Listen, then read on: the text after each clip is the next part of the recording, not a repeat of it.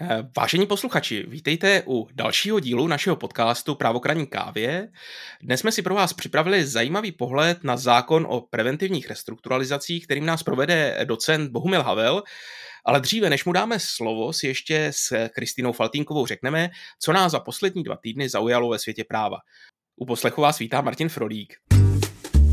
PRK Partners ve spolupráci s Ekonom.cz uvádí podcast Právo kraní kávě. Ahoj Kristýno, vítej. Ahoj Martine, dobré ráno všem, co nás poslouchají u raní kávy i těm, kteří mají raději čaj. Tak co tě, Kristýno, eh, tento týden nebo poslední dva týdny zaujalo ve světě práva? No tak asi všichni slyšeli o tom, že v poslanecké sněmovně se probírala novela pandemického zákona. To si myslím, že mm-hmm. není potřeba ani více komentovat, protože to komentoval skoro každý. Nicméně ono to souvisí s tím, co se dělo i na nejvyšším správním soudě a to si říkám, že možná úplně každý neví. Mm-hmm. 28. ledna tak eh, nejvyšší soud vydal dokonce dvě rozhodnutí. V jednom případě to bylo na poput uh, Multikina Sinestar, v druhém případě na uh, poput SVJ, tedy společenství vlastníků jednotek z Brna. A v mhm. obou případech se řešilo to, zda tyto dva subjekty opravdu musí kontrolovat takzvanou bezinfekčnost osob, které buď jdou do kina, a nebo jdou na schůzi eh, SVJčka hlasovat o tom, kolik se bude další rok platit za odvoz odpadů a podobně. A nejvyšší soud na základě těchto dvou eh, vlastně eh, dovolání tak rozhodl o tom, že část mimořádného opatření ministerstva zdravotnictví, které tedy bylo už z 26. srpna 2021, tak je v rozporu se zákonem, že tyto subjekty nemůžou být ministerstvem eh, zdravotnictví na základě pandemického zákona nuceny tu kontrolu bezinfekčnosti provádět. Na to navázalo potom ještě další rozhodnutí, to bylo z 2. února.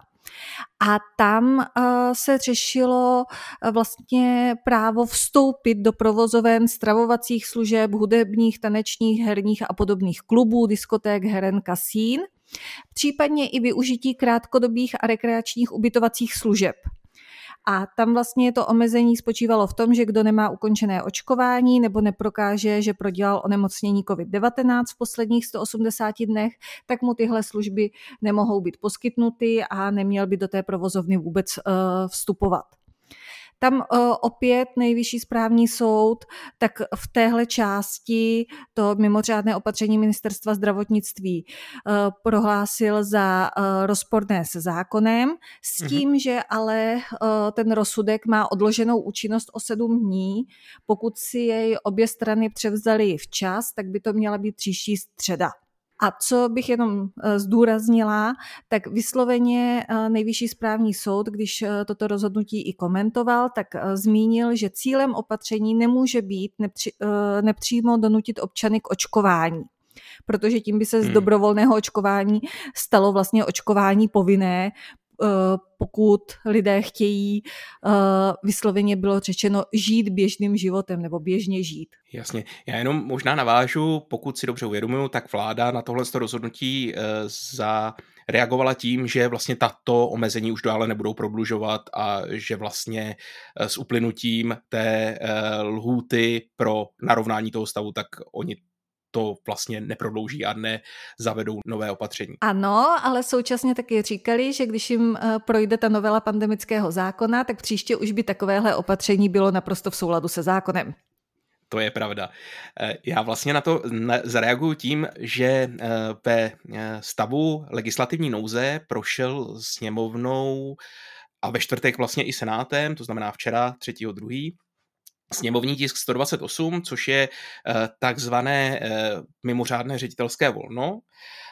Na tomto zákonu je vlastně zajímavé, že ředitelé škol a školek a vůbec vzdělávacích zařízení budou moci eh, v každý školní rok využít až 10 dalších dní ředitelského volna. A co je zajímavé, tak ten důvod, proč těchto deset dní mohou využít je, pokud se jim v důsledku opatření pandemických nesejde učitelský sbor v takové síle, aby zvládli prezenční výuku. Je tam jakýsi dvojúrovňový, dvojúrovňový systém. V první řadě by měli se pokusit zavést distanční výuku, a pokud se nepodaří ani tu distanční výuku, tak eh, mohou udělat právě to ředitelské volno až 10 eh, pracovních dní.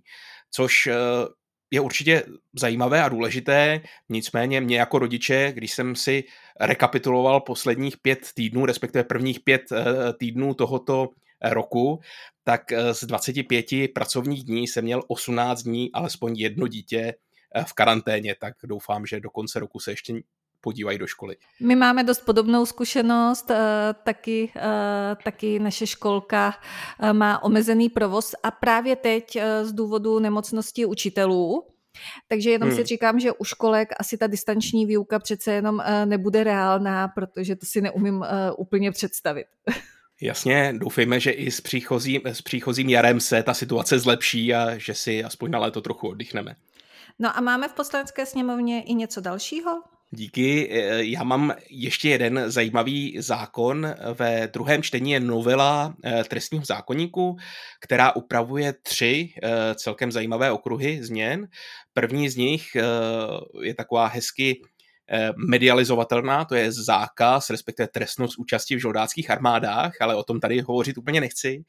Ta eh, zajímavější část pro nás, eh, odborníky na finanční a obchodní právo, je, že součástí této novely je také implementace trestů takzvané non-cash směrnice, což povede k harmonizaci skutkových podstat proti útokům na platební prostředky, ať už na ty hmotné, to znamená platební karty, podobě skimmingu nebo výrob napodobenin eh, právě získaných údajů z platebních karet, tak i na ty virtuální. To znamená, že trestné nově budou lépe odstíhatelné útoky na elektronické bankovnictví, phishing, a podobné věci. No a ta poslední změna, která s tím souvisí a která se projevuje spíš v doprovodných zákonech, eh, které tato novela také mění, to jsou uh, změny týkající se takzvaného ECRI, což je European Criminal Record Information System. A je to um, mezinárodní, respektive po Evropské unii sdílené údaje o odsouzených osobách. Tak a pokud jde o poslaneckou sněmovnu, máš eh, ty nějakou novinku? Já tam mám novinku zase, řeknu, ze své oblasti, správní právo, výrobky a podobně. A to je zákon o jednorázových plastech. On mm-hmm. už v té poslanecké sněmovně vlastně docela dlouho čekal, protože byl připravený loni v lednu, aby včas proběhla implementace evropské směrnice, ale s ohledem na volby a podobně tak to úplně neproběhlo a teď se do poslanecké sněmovny uh, vrátil. S tím, eh, že uh, v současné chvíli jde do druhého čtení a Eh, od 1. července už by měl být v účinnosti. Uh-huh. Takže ta lhůta, abychom se na něj všichni připravili, je relativně krátká, nicméně výrobci, kterých se to týká, jsou si této úpravy i na uh, evropské úrovni vědomi. A čeho se týká? Mělo by tam dojít dokonce k úplnému zákazu uvádění na trh části vybraných jednorázových výrobků z plastů, mm-hmm a to jsou vatové tyčinky, plastové příbory, talíře, brčka, míchátka, tyčky k balónkům, nádoby na potraviny, kelímky a nádoby na nápoje z expandovaného polystyrénu. Potom je další část výrobků, u kterých eh, bude vlastně nutné označení. Eh, má to být značka eh, mrtvé želvy, ano. které upozorňují na to, že ty výrobky uh, obsahují plast a jsou tudíž uh, nebezpečné nebo nevhodné pro životní prostředí. A současně taky například výrobci cigaret, tak nejenže na obalech cigaret uh, kvůli filtrům v cigaretách bude muset být tato značka, ale budou se muset i podílet na uklidu cigaretových odpadků v obcích. Aha. A k tomu bude zaváděn celý nový kolektivní systém a obce by tak měly získat nějaké další finanční příspěvky na úkryt, což trochu souvisí s těmi odpady, o kterých jsme se bavili minule. To je zajímavé. Já jsem ten zákon měl spojený akorát se zákazem plastových brček, což je ten eh, bulvární pohled na tento zákon. Nicméně tyhle ty další dopady, o těch jsem nevěděla, díky za informaci. Já mám vlastně velice související zákon, respektive také se bude týkat požadavků na eh, vlastnosti produktů a to je eh, zákon, který upravuje, respektive novelizuje zákon o posuzování schody stanovených výrobků při dodávání na trh. A je to první část eh, transpozice směrnice o požadavcích na přístupnost u výrobků a služeb. Týká se to požadavků na přístupnost některých služeb a výrobků pro osoby s funkčním omezením, to znamená s nějakým třeba tělesným postižením, které jim znemožňují standardní využívání výrobků. Týká se to primárně hardwareu a softwaru, eh, třeba osobních počítačů, kdy bude zapotřebí, aby bylo možné, aby je využívali také osoby, které mají takovéto funkční omezení. Dále se to bude týkat eh, některých terminálů služeb, zejména třeba bankomatů nebo tiketovacích strojů na prodej vstupenek, aby byly opět dostupné i osobám, které třeba eh, nevládnou zrakem nebo, nebo mají jiné funkční postižení. Dále se to a také se to týká služeb audiovizuálních médií a eh, třeba e-commerce, což je docela zajímavé, protože doposavať ta směrnice se mohla zdát, že vlastně má relativně omezený dosah na uh, některé uh, některé subjekty, ale uh, ve skutečnosti tohle to bude mít dosah na spoustu podnikatelů a nejsem si jistý, jestli s tím vlastně podnikatelé počítají. Ta hlavní část té implementace a účinnost té směrnice se počítá až na rok 2025, relativně čas na to se na to připravit.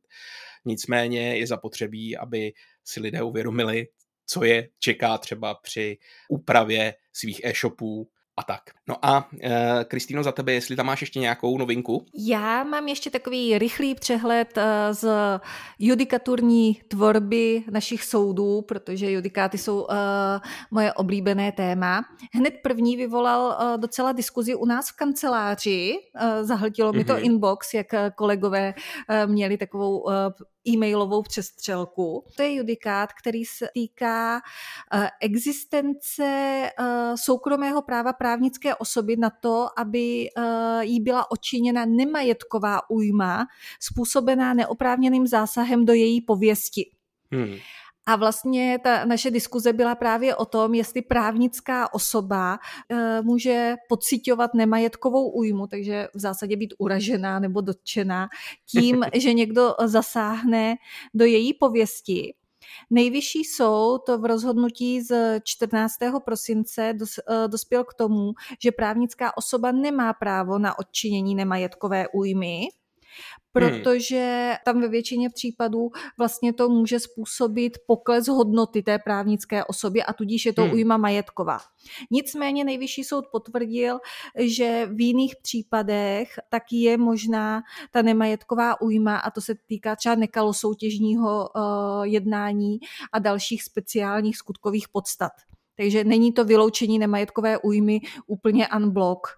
A za upozornění na tento judikát děkujeme docentovi Havlovi, hostovi naší druhé části. Přesně tak. Potom eh, poděkujeme dalšímu eh, z našich, eh, z našich akademiků, a to Petrovi Bezouškovi, který Aha. nás upozornil na rozhodnutí ústavního soudu ze dne 12. ledna, kde byla řešena nezbytná cesta a mm-hmm. to rozhodnutí je zajímavé, protože ústavní soud jde proti nejvyššímu soudu Mm-hmm. Šlo tam o to, že lidé si koupili chatu a eh, v kupní smlouvě vysloveně bylo napsáno, že si eh, kupují chatu bez přístupové cesty, takže věděli to, nebyl to na ně žádný podvod a podobně. Nicméně i tak si ji koupili a následně se u soudu domáhali toho, aby soud jim zařídil věcné břemeno cesty přes vlastně sousední pozemek, aby se k té mm-hmm. své chatě dostali. Nejvyšší soud obecně říká už dlouhodobě ve své judikatuře, že pokud je někdo tak nedbalý, že si koupí nemovitost eh, bez přístupové cesty, aniž by se před uzavřením té kupní smlouvy pokoušel ten, eh, tuhle situaci vyřešit, tak je to chyba na jeho straně a soud eh, ho nemůže vlastně zachraňovat. Nicméně ústavní soud říká, že je potřeba zvážit eh, všechny okolnosti daného případu a nejenom říct, vy jste si koupili nemovitost bez přístupové cesty, tudíž jste nedbalí a je to váš problém, protože zrovna v České republice těch nemovitostí, které nemají přístupovou cestu, je s ohledem na historický vývoj to, že eh, vlastně do roku 2014 nemovitosti nebyly spojené s pozemky, takže eh, plno nemovitostí stojí na cizích pozemcích a podobně. Docela běžný případ. A ústavní soud v tomhle případě řekl, protože tam byly další okolnosti, kdy oni zkoušeli si ten přístup nějakým způsobem zajistit, byť až po mhm. uzavření kupní smlouvy, že v daném případě se nechovali tak, aby jim to právo žádat soud o zřízení věcného břemena tak nenáleželo. Potom uh, ústavní soud také uh, v prosinci rozhodoval o takové uh, zimní klasice a to je uklouznutí na chodníku. Tak to jenom eh, velmi krátce. Eh, ústavní soud potvrdil, že pokud si někdo ublíží tím, že uklouzne na chodníku, kde se nachází sníh či led, tak odpovědnost vlastníka nebo správce té komunikace nemůže být vyloučena jenom tím, že řekne, že to bylo pro chodce předvídatelné, že když se podíval z okna, tak asi viděl, že dneska bude námraza a je třeba na jedné straně zkoumat, nakolik se ten chodec choval dostatečně rozumně, když viděl, mm-hmm. jak to venku vypadá. A na druhou stranu zhodnotit, nakolik ten vlastník nebo správce komunikace dodržel svoji povinnost zajistit, aby ta komunikace umožňovala bezpečný pohyb chodců. Takže nelze to brát jenom jednostranně, že eh, nebyla komunikace uklizená a tím pádem je vždycky odpovědný, bez mm-hmm. ohledu na to, jak se choval ten chodec sám. A ještě tady mám poslední perličku, ta je od nejvyššího správního soudu a ta se týká zákazu kouření a ne, mm-hmm. tedy hlavně toho, jestli lze zákaz kouření obejít tím, že si založíte vlastní soukromý klub s omezeným přístupem, ve kterém se bude kouřit, ale současně i konzumovat jídlo a nápoje. Nejvyšší správní soud posuzoval právě takovouto situaci, kdy v provozovně jejíž majitel měl i uh, oprávnění k provozování právě pohostinské činnosti, tak mm-hmm. současně byl zařízen soukromý klub, na dveřích byla uh, cedule, že je to jenom pro členy klubu. Nicméně ze skutkových zjištění, jak to opravdu na místě fungovalo, tak se zjistilo, že nikdo nebránil uh, v přístupu těm, kteří členové klubu nebyli, Občerstvení, eh, byť ne ve formě teplého jídla, ale také potraviny a nápoje tam byly poskytovány úplně všem. A členové klubu a nečlenové klubu se tam mísili tak, že nebylo možné je rozeznat, používali stejné prostory a podobně, tak dospěl k závěru, že v takovémto případě nelze, eh, nelze tímto způsobem zákaz kouření vlastně obejít. Hmm a v té provozovně eh, kouření umožňovat, zvlášť, zvlášť když právě je to evidentně bez ohledu na její označení i provozovna stravovacích služeb. To je zajímavé. Chápu asi závěr nejvyššího správního soudu, nicméně eh, celkem zásadní problém mám vůbec se zákazem kouření v restauracích, respektive s tím podkladovým zákonem. Byť sám jsem nekuřák, tak eh, mě v tomto dost zaráží, že takto zasahováno do podnikatelské svobody rozhodnout si, jestli eh, restaurace bude sloužit i kuřákům, nebo bude spíš family friendly a eh, přístupná rodičům s dětmi. Ono, family friendly hotely a další zařízení jsou taky tématem, kterým se už nejvyšší správní soud eh, zabýval a stejně tak eh, jednu dobu byly tématem takzvaná fitness centra pouze pro ženy, růžová hmm. fitka, kdy pánové, pokud eh, ve svém okolí neměli lepší fitness centrum, tak se dožadovali vstupu, byť bylo, byť bylo tvrzeno, že je to jenom pro ženy a bylo to považováno vlastně za diskriminaci na základě pohlaví. Kristýno, díky za uh, zajímavé novinky ze světa soudních rozhodnutí a těším se zase příště na viděnou. Ahoj. Ahoj Martine a já se těším na tvůj další rozhovor uh, s Bohumilem Havlem.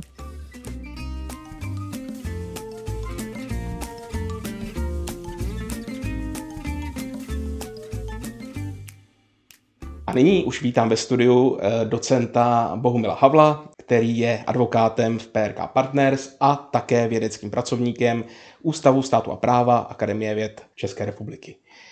Bohuši, vítej, ahoj. Dobrý den, ahoj. A eh, my bychom si měli dneska popovídat o eh, novém návrhu zákona eh, o preventivní restrukturalizaci. Mohl bys nám prosím tě přiblížit, co to je za zákon, o čem je a proč je důležité, že se připravuje? Ten zákon reaguje na problém, který se objevil v, a objevuje v dlouhodobě v insolvenční praxi, tedy na, kdy reaguje na situace, kdy společnosti jsou v krizi, nejsou ještě nutně v úpadku a hledají řešení, jakým způsobem ten úpadek odvrátit. Eh, praxe to zná, praxe na to má mechanismy, ale jsou to většinou mechanismy korporační nebo smluvní, které ne vždycky fungují, respektive fungují pouze tehdy, pokud se na tom všichni shodnou, což samozřejmě je obtížné. Evropská unie na to v rámci svého koncepčního přístupu k insolvenčnímu právu reagovala vydáním směrnice, která mimo jiné upravuje preventivní restrukturalizace, tedy právě snahy o sanaci dlužníkových problémů před tím, než se dostanou do úpadku, aby se tomu úpadku eh, zabránilo. Ta směrnice je z roku 2019, měla být transponována do konce eh, minulého roku, nicméně Česká republika využila, podobně jako jiné státy, eh, prodloužení transpoziční lhuty mm-hmm. do poloviny roku 2022 a na to reagovalo ministerstvo přípravou dokumentu, který se tvořil za relativně široké účasti odborné veřejnosti, neboť to tvořila komise externích eh, právníků a mm-hmm. ekonomů, kteří s ministerstvu pomáhali. A ten zákon se pokusil relativně masivně z hlediska úpravy reagovat na tu směrnici a na zkušenosti, které s tím nástrojem jsou, zejména v Německu, Nizozemí a v Anglii, odkud vlastně pochází ten nástroj. Uh-huh. A myšlenka toho, toho nástroje je umožnit uh, dlužníkovi, který se dostává do hrozícího úpadku nebo do krize ještě před hrozícím úpadkem, umožnit mu nalézt, nalézt řešení, které bude jeho úpadek sanovat, respektive odvracet, a to řešení, které za určitých okolností může eh, být jeho věřitelům vnuceno. za určitých okolností znamená, že to není insolvenční proces, je to proces, který běží čistě v režimu práva soukromého, mm-hmm. ale jsou tam mechanismy, kdy za účasti státu, tedy eh, soudu, je možné, aby eh, ten dlužník svou vizi a své řešení, pokud bude přeskoumáno, bude ekonomicky fungovat a podobně, aby vnutil alespoň části věřitelům. Má to celou mechanismů, které pak hmm. si řekneme. Tohle je základní myšlenka a tudíž skutečně, skutečně je cílem toho materiálu, toho zákona umožnit širší nástroje odvracení uh, možného úpadku dlužníka. Mm-hmm, takže zjednodušeně to znamená, že se musím s těmi věřiteli aspoň částečně dohodnout o tom, jakým způsobem chci odvrátit tu krizi. Jak by teda taková uh, preventivní restrukturalizace měla vypadat? Respektive, co je zapotřebí pro ní udělat? Přesně tak, znamená to, a to je asi dobré si uvědomit na počátku, ten zákon celý ten proces staví mimo procesní právo, mm-hmm. mimo insolvenční právo. Mm-hmm. Je to mhm. zákon, který upravuje soukromoprávní procesy, vyjednávání, hledání řešení a umožňuje, aby tam soud byl zavolán, aby tam vstoupil, mm-hmm. a, a, nebo aby tam vstoupil restrukturalizační správce. Ale pořád nejsme v režimu formálního procesního práva. Mm-hmm. Jsme skutečně v režimu, že ten dlužník je schopen přesvědčit své věřitele, že má co nabídnout. To znamená, eh, čím vyšší bude ochota dlužníka a věřitelů se dohodnout, mm-hmm. tím vyšší je efektivita. Čím nižší bude ochota, tím vyšší je riziko insolvenčního řízení, co by formálního, eh, formálního řízení. Ta základní myšlenka je, a aby jaksi dlužník byl schopen přesvědčit své věřitele, že je schopen něco takového udělat, tak zaprvé musí jasně popsat svoji situaci. Musí mm-hmm. dokázat, že není v úpadku, který jaksi vyvrací možnost sanace, že je v situaci, kdy bez zásahu těchto možných řešení by šel do úpadku, Aha. tedy ukazuje, že skutečně není v běžném stavu, není ani v úpadku jaksi mezi takové ty šedé zóně. Uh-huh. A současně, a to je podstatné, musí ukázat, že má eh, životaschopný podnik byl závod. Jasně. Jinými slovy, nemá-li viabilní podnik, nemá šanci se sanovat. A tohle to všechno promítne do toho, čemu se říká sanační projekt uh-huh. a ukáže, že ví, co se stalo, ví, proč se to stalo, Eh, ví, že je v dobré víře a je schopen ukázat životaschopnost, tedy hodnotu běžícího podniku a nějaké takové myšlenky a současně, že ukáže, jak na to. A teď bude na něm, jestli tohle ten moment, který je často ekonomicko-právní, přesvědčí věřitele, mm-hmm. aby s ním šli do diskuze, protože on současně jak si ukážeme později, odliší věřitele, kteří jsou dotčeni a nedotčeni, protože na rozdíl od insolvenčního řízení tenhle ten proces eh, nemá ten kolektivní efekt mm-hmm. ze zákona všechny, které se, který se přihlásí, ale míří pouze na ty, které věřitel, pardon, které dlužník na počátku vymezí jako dotčené věřitele. Mm-hmm. Tudíž skutečně on si může říkat, dobře, v tuhle chvíli já vím, že typicky zaměstnance nechám běžet, protože potřebuji, ale budu diskutovat s bankami a budu diskutovat s dodavateli velkých služeb, že by se nějaké řešení nalézt, protože když se nenalezne, tak to celé skončí v úpadku. Mhm, rozumím. To znamená, že si vyberu eh, věřitele, u kterých předpokládám mám jednak eh, ty vysoké pohledávky, vysoké dluhy vůči mám a zároveň je u nich velká pravděpodobnost, větší pravděpodobnost, že budou věřit v nějakou ekonomickou prognózu toho, že se ten podnik zpamatuje a že takhle bude mít, dostanou asi lepší plnění, než kdyby skončil ten projekt celý v úpadku. Možná se zeptám, eh, ty jsi říkal ohledně toho, Eh, projektu sanace, že je to ekonomicko-právní dokument. Eh, jak takovýhle dokument bude ten dlužník vypracovávat? Eh, předně, především těm, k těm věřitelům ještě bych asi doplnil, platí, co, co jsi říkal, mm-hmm. a bude na dlužníku, aby si udělal úvahu, jak, jaký věřitelé jsou ochotní negociovat, jaký ne. To je mm-hmm. asi první ukázka, Jasně. otázka, protože jinak bude v konfliktu, tady, tady nemáme řešit. A současně, nakolik ti věřitelé budou ochotní mu vlastně pomáhat. Mm tím, že nejen, že sníží třeba svoji expozici, a také, že budou dál financovat, jo? Mm-hmm. že budou dál dávat služby. Takže ano, zpravidla to samozřejmě bude diskuze s těmi největšími věřiteli, to je pochopitelné, s těmi institucionálními, ale nejen. Může to být samozřejmě v běžném styku i běžný obchodní partner, který je připraven mm-hmm. na dluhové bázi třeba financovat, spolufinancovat toho dlužníka. Ten plán je, eh, to je samozřejmě druhá otázka, to je odbornost toho procesu, protože mm-hmm. ten plán pokládá a míří na sofistikované dlužníky, to není materiál, který připraví přes noc kdokoliv. Mm-hmm. A v zásadě buď toho bude schopen dlužník sám, protože bude mít interní poradce, a kteří budou schopni to připravit, a nebo, a to je možnost, kterou zákon nabízí, si samozřejmě většinou už v diskuzi s věřiteli zvolí restrukturačního poradce, nikoli správce, ale poradce, mm-hmm. tedy osoba, která bude soukromá, to jsou zpravidla ti, co to dneska reálně dělají, a ti vytvoří, spolu vytvoří ten plán, dají na nějaké stanovisko. Zkrátka bude to jakýsi jakýsi mezistupeň mezi věřitelem a dlužníkem, který mm-hmm. bude garantovat, že to, co dlužník říká, je pravda, mm-hmm. nebo toto mají my odborníci. A současně to bude někdo, komu už věřitelé jsou ochotní a schopni věřit, tudíž jsou schopni s ním nalézt to, to řešení. Pokud by samozřejmě ten proces se pak nějakým způsobem rozjel a bylo potřeba tam ještě nějaký další, nějakou další míru dohledu, tak tam může být ještě jmenován správce. Mm-hmm. Což je osoba obdobná, nikoli shodná, ale obdobná jako insolvenční správce. A to jsou situace, kdy už do toho vstupuje soud a kdy už, potřeba, kdy už skutečně věřitele i dlužník uznají, že je potřeba, aby tam soud vstoupil. Jo. Zatím jsme ve fázi, kdy eh, tohle možné není, ne, nemusí být potřebné a tudíž se tam eh, jak si využívají ty osoby soukromé.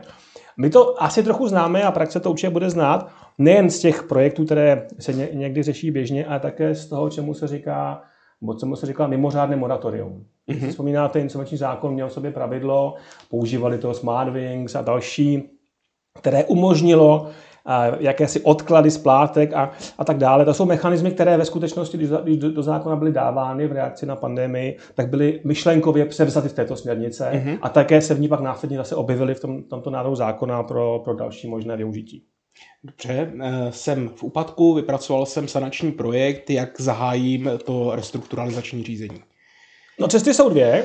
Eh, ten zákon preferuje první, ale je možná i druhá. Mm-hmm. Ta první je, že zkrátka obešlo věřitele mm-hmm. obešlo věřitele informací o tom, že začíná negociace. Všechny nebo jenom ty? Eh, vyberu si ty, kteří, eh, ty, které, eh, ty, kteří mají být dotčeni. Jo, samozřejmě už v tuto chvíli udělám tento úvahu o tom, kdo je dotčený věřitel, těm to zašlu a tím okamžikem se zahajuje nikoli insolvenční řízení, nikoli formální řízení, ale prostě negociace. A samozřejmě tam může vést k efektům, také nemusí. Druhá varianta je, že to udělám veřejně, mm-hmm. tedy že publikuji ten dokument současně ještě ve speciálním rejstříku, který je obdobný insolvenčním rejstříku.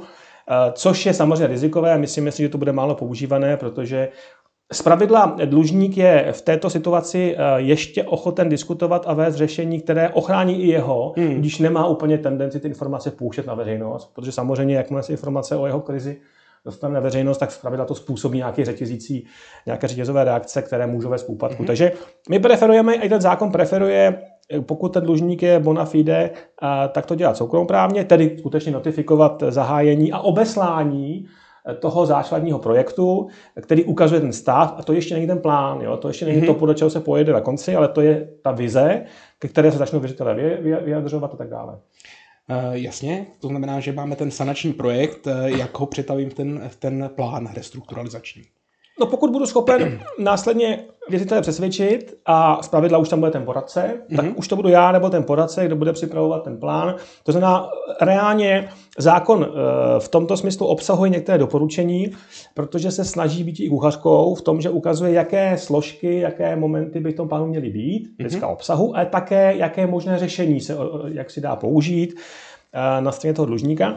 A ten dokument se bude připravovat ostatně podobně, jako se dneska dělá v restrukturizacích. Jo? Mm-hmm. V průběhu toho vyjednávání se bude připravovat, zpravidla už tam budou nějaký další poradci, budou to oponovat věřitelé a bude se hledat skutečné řešení. Ale zase platí, že primární slovo by měl mít dlužník, protože filozofie té směrnice je, že po celou dobu toho procesu, až na výjimky, je to dlužník, kdo má právo se svým majetkem disponovat. Mm-hmm. Tudíž není tam ten insolvenční zásah, který známe, Jasně.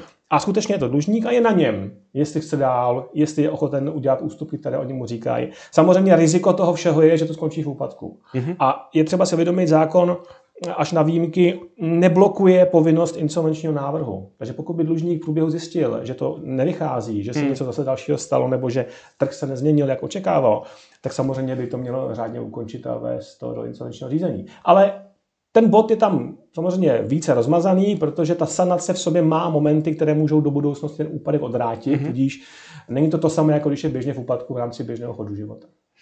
Rozumím, takže jsme vypracovali teď ten restrukturalizační plán, eh, respektive rozumím, takže jsme vypracovali restrukturalizační plán, který zahrnuje aktiva pasiva podnikatele, jeho ekonomickou situaci, eh, jeho výhled do budoucna, plus eh, nějaká restrukturalizační opatření, které je připraven přijmout a které třeba částečně vynegocioval s těmi eh, oslovenými věřiteli, dotčenými. Ten plán předpokládám je zapotřebí nějakým způsobem schválit. Jasně. To je zase, vracíme k tomu bodu jedna, to je, nebo té první úvaze, že to je o tom, nakolik jsme schopni přesvědčit věřitele v rámci běžné mm-hmm. diskuze. Ten plán má v sobě strašně moc jednotlivostí. On to není, není úplně jednoduchý dokument, to je stránka a půl nájitostí plus další věci. Mm-hmm. Nicméně ten plán by skutečně měl být eh, něco, co následně dá eh, jaksi další cestou podnikatele, tudíž skutečně se předpokládá, že musí být nějakým způsobem řádně schválen, ale opakuji, eh, schválen pouze dotčenými věřiteli. Mm-hmm. Není to tak, že se hlasují všichni o všem, a hlasují pouze ti, kteří jsou dotčení. O tom, jestli někdo je nebo není dotčený věřitel, samozřejmě rozhodne podnikatel. Mm-hmm. Nicméně je tam mechanismus, kdy je to pod přeskumem mm-hmm.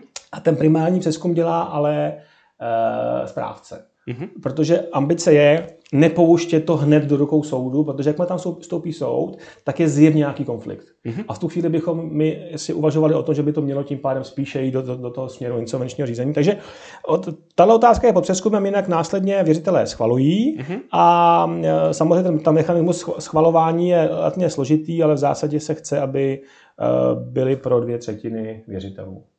Jasně, plus eh, co jsem se četl, tak eh, se rozdělují do nějakých skupin. Ano. Tohle to, jestli by si mohl popsat? Je to podobně, jako to známe v insolvenčním řízení, rozdělují mm-hmm. se do skupin podle ekonomického právního postavení. Eh, to bude v zásadě, i, i, tam, i ten mechanismus se vlastně převzal z insolvenčního mm-hmm. řízení i pojmoslovně, Jasně. aby ta praxe, která to zatím používala, tady byla zvyklá. Takže ty, ty, ty skupiny samozřejmě se rozdělují. A je to, je to, je to nejen proto, aby se hlasovalo v těch skupinách, mm-hmm. jak, jak, si, jak si o tom plánu, a taky, aby se následně umožnilo uh, případné nesouhlasy věřitelů překonat soudním, uh, soudním přeskumem soudním rozhodnutím, podobně jako známe z insolvenčního řízení, že soud může, pokud bude mít za to, že ten, uh, ten plán je spravedlivý, ho vnutit. A to mm-hmm. je ta mhm. myšlenka, která je právě nová. Mm-hmm. Zatím to bylo tak, že tyhle ty dohody o nějakém nějakém řešení soukromé sanace a restituce byly možné, ale pokud se věřitelé neschodli, tak nebyly respektive týkali se pouze toho, kdo souhlasil. Tady je možné přes nástroje, kterým, které známe z insolvenčního práva, mm-hmm. tedy to vnucení e, schválení soudem, e, e, jak si docílit stejného efektu. Mm-hmm. Ale ta odlišnost je v tom, že to je pouze tehdy, pokud tam skutečně jsou ty dotčení věřitelé, nikoli všichni, a současně, že tam je předtím ten proces, který byl řádně předjednán, řádně, řádně těmi nějakými věřiteli Eh, alespoň částečně schválen. Jasně. Eh, pokud jsem pro ten restrukturalizační plán nehlasoval, jaké, no pro ten restrukturalizační návrh, jaké, jaké je moje postavení? Mám nějaké speciální pravomoci eh, vůči tomu dlužníkovi? No já samozřejmě můžu můžu uh, chtít přeskum soudem. Mm-hmm. Protože ten plán sice je něco, co, nás, co dává jaksi možnost vnucení, ale stále platí, že tam je, pokud má být ten moment nastaven, tak tam je soudní řízení mm-hmm. o mhm. tomto. A e, ten jednotlivý věřitel má právo dávat námitky. Mm-hmm. A ty námitky samozřejmě můžou vést tomu, že se vůbec nedojde k tomu, že se bude ten plán vnucovat, nebo se ukáže, že ten plán byl uh, vymyšlený, že není, není plauzibilní a tak dále, že tam mhm. byly špatné informace a vadné informace. Zkrátka, e, ta ochrana toho věřitele je dána, protože pokud neuspěje a pokud následně soud schválí, tak se mu to vnutí. Pokud mm-hmm. je dotčený samozřejmě, jo? pokud to je ten, který má být nějakým způsobem třeba krácem. Ještě si zmiňoval eh, dvě obdobně znějící eh, osoby, jedné restrukturalizační poradce, druhý restrukturalizační správce. Eh, rozumím, že to nemůže být jeden člověk. Jaké jsou ještě požadavky tady na tyhle ty osoby? To je velké téma. Eh, sama směrnice předpokládá, protože to nechává hodně otevřené, nechává na stát, jak to udělají, jak roli poradce, čo, což je soukromá osoba, která je placená dlužníkem, která, uh-huh. aspoň my chceme, aby měla nějakou kvalifikaci a je to ten, kdo vlastně připravuje ten plán, ale nemá práva velkého zásahu, je to skutečně furt někdo, no stále někdo, kdo je na soukromé bázi, uh-huh. až mhm. na výjimky, kdy má třeba právo přeskoumávat nějaké námitky. Nicméně vedle toho je správce, což je osoba, která by měla být pouze z řad eh, správců s zvláštním, zvláštním eh, oprávněním. Mm-hmm.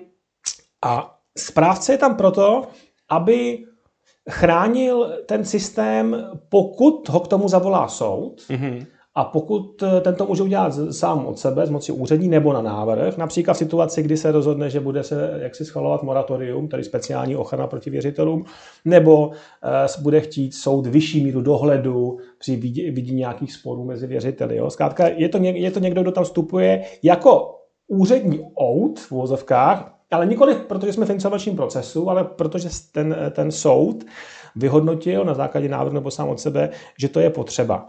Samozřejmě, čím vyšší míra spornosti tam bude, tak tím vyšší bude jaksi potřeba to celé na konci překlopit do, do, do insolvenčního řízení a to neznamená do konkurzu. Jo? Je mm-hmm. samozřejmě možné, že ten proces poběží, nepovede se ho dokončit, celé to překlopí do insolvenčního řízení, ale do reorganizace. Jasně. Protože už tam nějaká míra schody je. A tam mm-hmm. samozřejmě ale eh, by neměl být ten samý správce. Je ta ambice, aby správce, který to eventuálně bude přebírat v reorganizaci, byl odlišný od správce, který to dělal tady kvůli motivacím, aby jaksi se neměli tendenci ty správci sama jak si, si to házet do těch insolvenčních řízení. No, ale je samozřejmě situace možná, kdy vůbec správce nebude. Kdy to bude hmm. tak vysoká míra koncenzu, že tam správce jmenován nebude a soud rovnou bude na konci jenom potvrzovat ten plán. Hmm.